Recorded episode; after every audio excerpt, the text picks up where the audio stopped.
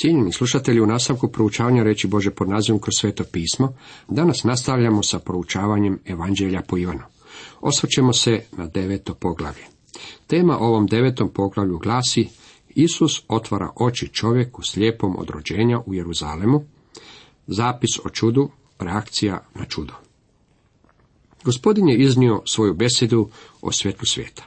Zbog toga što je tvrdio da je on Bog, židovi su ga željeli ubiti. Isus se sakrio kad je izašao iz hrama. Bilo je to čudo što je mogao umaći toj pobješniloj rulji. Njegovo vrijeme još nije došlo, pa oni nisu mogli položiti ruke na njega. Događaji koji su nakon toga uslijedili bili su u stvari nastavak besede o svjetlosti svijeta. Neprijatelji gospodina Isusa nisu mogli vidjeti jer su duhovno gledano bili slijepi. Slijepac također nije mogao vidjeti, čak i ako je pred njim stajalo svjetlo svijeta. Međutim, Isus će se otkriti tome čovjeku. Prije nego što je slijepac mogao gledati, morao je prvo dobiti oči. Svjetlo se mora primiti, mora postojati primatelj kao i pošiljatelj svjetlosti. Jednom smo se prilikom prepirali oko buke. Ako u šumi padne drvo i ondje nema nikoga da to čuje, postoji li tada zvuk? Očiti odgovor je da postoje zvučni valovi, međutim ako ondje nije prisutno uho da primi te valove i protumači ih, tada nitko te valove ne čuje kao buku. Mora postojati primatelj. Nedostatak vida ne znači da svjetlo ne postoji. Svjetlo otkriva stanje oka. Svjetlost svijeta otkriva stanje u kojem se nalazi duša. Farizeji su mislili za sebe da vide duhovno, međutim, oni su bili slijepi. Postoji priča o eksploziji u rudniku. Eksplozija je ljude koji su bili zatočeni u rudniku bacila u potpunu tamu. Kad su spasitelji uspjeli do njih donijeti svjetlo, jedan od mladića je rekao, pa zašto ne uključe svjetlost? Svi su ga u čudu pogledali i tada su shvatili da ga je eksplozija zaslijepila. U tami on nije svačao da je slijep. Svjetlo je njemu i njima otkrilo da je slijep. To je ono što Isus rekao u 39. stihu ovog poglavlja. Radi suda dođoh na ovaj svijet, da progledaju koji ne vide, a koji vide da oslijepe. Svjetlost otkriva koje je pravo stanje. Oni koji su slijepi, a to ne svačaju, mogu upoznati da su u istinu slijepu. Istaknuti član engleskog parlamenta poveo je gospodina Burkea, koji je bio veliki govornik, da poslušaju jednog od najvećih škotskih propovjednika, doktora Blaka. Dr. Blak propovjedao je moćnu propovjed uzdižući u njoj gospodina Isusa Krista. Nakon službe prijatelj je čekao čuti reakciju gospodina Burkea na poruku. Na koncu ovaj je rekao, on je veliki govornik, međutim o čemu je govorio? To je bila situacija u kojoj imamo briljatnog čovjeka koji je bio duhovno slijep. Naša je odgovornost ljudima prinijeti Božu riječ i to tu našu odgovornost prestaje. Otvaranje srca slušatelja je dijelo svetog duha, a on još nuka čovjeka da postane poslušan riječi. Trebali bismo ljudima predstavljati svjetlo svijeta, međutim sveti duh mora otvoriti oči. To je ono što se želi reći u drugoj Korinčanima u drugom poglavlju u 15. i 16. redku. Da, Kristov smo miomiris Bogu i među onima koji se spašavaju i među onima koji propadaju. Ovima miris i smrti za smrt, onima miris i života za život. Mi smo jednako uspješni kad stječemo obraćenike kao i kad ih ne stječemo. Mi jednostavno moramo svetliti svetlošću, držati Isusa Krista, svjetlo svijeta. Netko će nam reći, gdje je svjetlost? Meni to nema smisla. Pogledat ćemo u njega i reći ćemo mu, jadnik slijep je. Drugi će nam čovjek reći, hvala što ste mi pokazali svjetlost. Bio sam slijep, a sada vidim. Isus otvara oči čovjeku slijepom od rođenja u Jeruzalemu. Prolazeći ugleda čovjeka slijepa od rođenja. Ova epizoda sa slijepim čovjekom slijedi iza predivne izjave našeg gospodina Ja sam svjetlo svijeta. Između osmog i početka devetog poglavlja očito je proteklo stanovito vrijeme, jer Isus djeluje na mnogo opušteniji način, prolazeći. Zapis o čudu. To je jedini zapis o tome da je naš gospodin izliječio slijepca od rođenja. Zapitaše ga njegovi učenici, učitelju, tko li sagriješi, on ili njegovi roditelji, te se slijep rodio? Učenici su željeli utvrditi tijek čovjekove bolesti. Željeli su odrediti čija je to pogreška bila što je taj čovjek bio slijep. Tko je sagriješio? U njihovo doba vjerojatno se zato moglo ponuditi četiri odgovora. Pogani tadašnjeg vremena kao i pogani današnjice vjerovali su u reinkarnanciju i držali su da bolesti koje postoje od rođenja nastaju zbog grijeha počinjenog za vrijeme prijašnjeg života. Židovi nikada nisu prihvaćali takvo objašnjenje. Zatim postoji objašnjenje o nasljedstvu da se grijesi očeva prenose na djecu do trećeg i četvrtog koljena, kako čitamo u izlasku 20. poglavlju petom redku. Znamo da je to moguće i da sljepoća u nekim slučajevima može biti rezultat grijeha roditelja.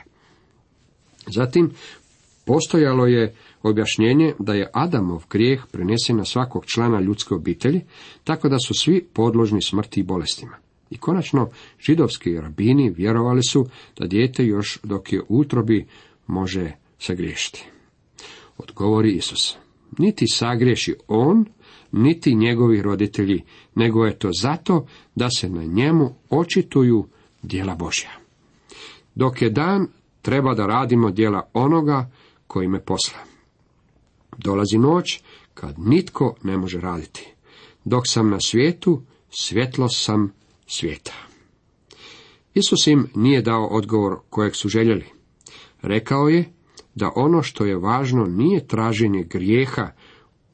Bog ima svoje razloge zbog kojih dozvoljava bolesti, zaraze, patnje i nevolje. Kad sam otišao u bolnicu na operaciju, primio sam pisma stotina ljudi.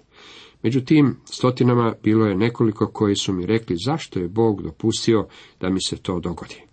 Jedina nevolja u svemu tome je ta što mislim da niti jedan od tih ljudi nije znao točno. Ja vjerujem u ovo. Bog nikada ne čini niti dopušta da bude učinjeno samo ono što bismo mi željeli. I kad bismo barem mogli događaje promatrati onako kako ih on vidi. Bog ima svoje načine i putove i ne daje nam svoje razloge zbog kojih nešto čini. On od nas traži da idemo uz njega u vjeri kroz mračna iskustva u našem životu. Iskreno mislim da moramo razumjeti kako naš gospodine nije rekao da taj čovjek nije nalik nekakvom duhovnom pokusnom kuniću. Vjerujem da nas u pogrešno svačanje dovodi naglasak koji je stavljen u ovome stihu. Isus je rekao, niti sagriješi on, niti njegovi roditelji, nego je to zato da se na njemu očituju djela Boža. Dok je dan, treba da radimo djela onoga koji me posla. Bog je vas i mene stvorio za svoju slavu. On nas nije stvorio da pokušamo biti netko ovdje dolje na zemlji. On nas je stvorio za svoju slavu. Ako to ne činimo, onda smo promašili svrhu zbog koje smo stvoreni. Patnje i nevolje dolaze na nas jer se u njima očituje Božja slava. Slijepa će kroz izlječenje svoje sljepoće donijeti slavu Bogu. Ne samo da će taj slijepac vidjeti, i zamislite koliko će uživati u gledanju do kraja svog života, već će također ugledati gospodina Isusa Krista i upoznati ga kao svog osobnog spasitelja. Sada se Isus vraća svojoj početnoj izjavi. Ja sam svjetlo svijeta. No čini svo čovečanstvo slijepim. Nitko ne može vidjeti. Krist je duhovno svjetlo svijeta i bez njega svi su slijepi. Međutim, tako dugo dok je on u svijetu, on je svjetlo svijeta. On je još i danas u svijetu, dragi moji prijatelji. On nam dolazi u osobi svetog duha. Ako Boži sin kroz svetog duha ne otvori naše duhovne oči, mi ćemo ostati slijepi poput šišmiša. To rekavši, pljune na zemlju i od pljuvačke načini kal, pa mu kalom prema oči. I reče mu, idi, operi se u kupalištu Siloamu, što znači poslanik. Onaj ode, umije se, pa se vrati gledajući. Krist je trebao dodirnuti slijepca, a slijepac je trebao poslušati Krista. Krist mora dotaći naš duhovni vid i unijeti novi život u naš mrtvi duhovni vidni život. Vidimo da se ne radi o pitanju tko je sagrešio. Svi su zaista sagrešili i lišeni su slave Bože, čitamo u Rimljanima 3.23. Ako Krist nije dotakao vaše oči, vi ne vidite. U našim crkvama danas ima jako mnogo ljudi koji su slijepi, a to ne znaju. Ljudi mi pišu i govore mi kako naše programe poučavanja Biblije slušaju mjesecima, a onda im se na jednom otvaraju oči i oni progledaju. Poput jednog mladića u eksploziji u rudniku. Jednako postoje i ljudi koji stoje u svjetlosti Bože riječi, koji govore zašto netko ne uključi svjetlo. To je u stvari ono što je Poncije Pilat učinio. On je Isusa upitao što je istina. Dok je stajao pred onim koji je rekao ja sam put, istina i život, moramo dozvoliti Kristu da dotakne naše oči kako bismo vidjeli. Zapazit ćete da Isus Krist dotakao ovog čovjeka, međutim taj ga čovjek još uvijek nije mogao vidjeti. Zatim mu je Isus rekao da se ide umiti i čovjek je poslušao. Možda se pitamo zašto je Isus upotrijebio ovu metodu na tom čovjeku. Mislim da postoji nekoliko razloga. Kao prvo, ovo nam evanđelje iznosi Kristovo božanstvo. Međutim, također nam predstavlja Isusa kao čovjeka. Isus je upravo ustvrdio da je on božanske naravi i ovdje ga vidimo kako dotiče tog čovjeka kao čovjeka. Drugo, slijepac mora poslušati gospodina Isusa Krista ako želi progledati. Treće, gospodin ga je poslao do kupališta imenom Siloam, što znači poslan. Čak i ime tog kupališta svjedoči o tome da je Isus poslan od oca. Isus možda tom čovjeku želi reći da je on poslan od oca, a na jednaki takav način sada on šalje njega. Četvrto, slijepcu je bila potrebna voda da bi mogao vidjeti. Voda predstavlja Božju riječ u mnogim odjeljcima u Bibliji. Ja sam čvrstog uvjerenja da bez Božje riječi ne može doći do obraćenja. U psalmu 119. u 130. redku čitamo Objava riječi tvojih prosvjetljuje, bezazlene urazumljuje. Židovima kao peto je bilo potrebno to svjedočanstvo jer u 29. stihu oni govore, mi znamo da je Mojsije govorio Bogu, a za ovoga ne znamo ni odakle. Ovim izlječenjem slijepca ti ljudi moraju upoznati da je Isus Bog čovjek koji je poslan od oca. Dopustite mi istaći da metoda izlječenja tog čovjeka ovdje nije presudna stvar. Osoba koja liječi je ono čemu bismo mi trebali posvetiti pažnju. Krist je onaj koji je otvorio oči. Uloga slijepca bila je da vjeruje i da bude poslušan. Isus je rabio različite načine liječenja ljudi. Ako je način liječenja bio dodir, čovjek koji je bio izliječen mislio je da svi moraju proći kroz isto iskustvo kroz koje je i on prošao. Takav bi čovjek odlazio pjevajući, ruka njegova taknume. Kad je Isus liječio druge ne dotičući ih, oni bi tvrdili da čovjek ne mora doživjeti baš ništa, čak niti njegov dodir. Ti bi ljudi govorili da sve što je potrebno je Isusovo djelovanje. Ti bi ljudi odlazili pjevajući samo vjeruj. Ovaj slijepac ovdje svim bi tim ljudima rekao da su u krivu. On bi rekao da morate biti dotaknuti i da zatim morate otići na kupalište i oprati se, pa bi on pjevao sakupimo se na rijeci. Reći ćete mi da je ovo moje zapažanje apsurdno i smiješno. Svakako da jest. Međutim, poznajem mnogo slijepih ljudi danas koji će se prepirati o neophodnosti stanovitog obreda ili iskustva po kojem ćete biti spašeni. Bilo kako bilo, ono što je najvažnije u svemu je da dođete Kristu, da mu vjerujete i da ste mu poslušni. Ivan 6.3.7 kaže i onoga tko dođe k meni neću izbaciti.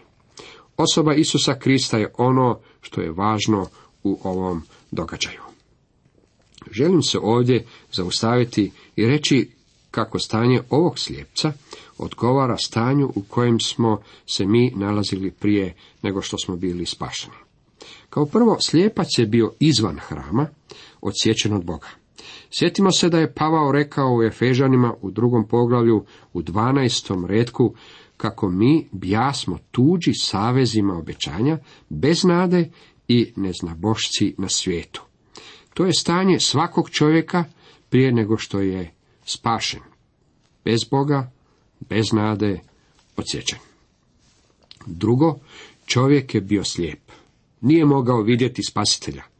John Hancock čuo je propovjed Johna Winterspona o tekstu. Ja sam vrata. Kroz zametku uđe, spasit će se. Kako to čitamo Ivan 10.9. Dok išao kući, razmišljao je. Uvijek sam se divio Johnu Wintersponu, međutim večeras ga nisam slijedio. Zadivio me time što je velik propovjednik, međutim večeras ga nisam razumio. Kad je došao kući, stavio je ključ u bravu i otvorio velika vrata svoje kuće. Rekao je, o, sada vidim. Njegova se obitelj nasmijela i rekla, naravno da vidiš, bio si vani u tami, a sada si došao na svjetlost. Odgovorio je, da, ali sam želio reći da sada vidim da je Isus vrata, a vjera je ključ koji otvara bravu. Ja se sada pouzdajem u Krista i vidim ga. Bili smo slijepi bez Krista. Jeste li ga vidjeli kao svog spasitelja prije nego što ste bili spašeni?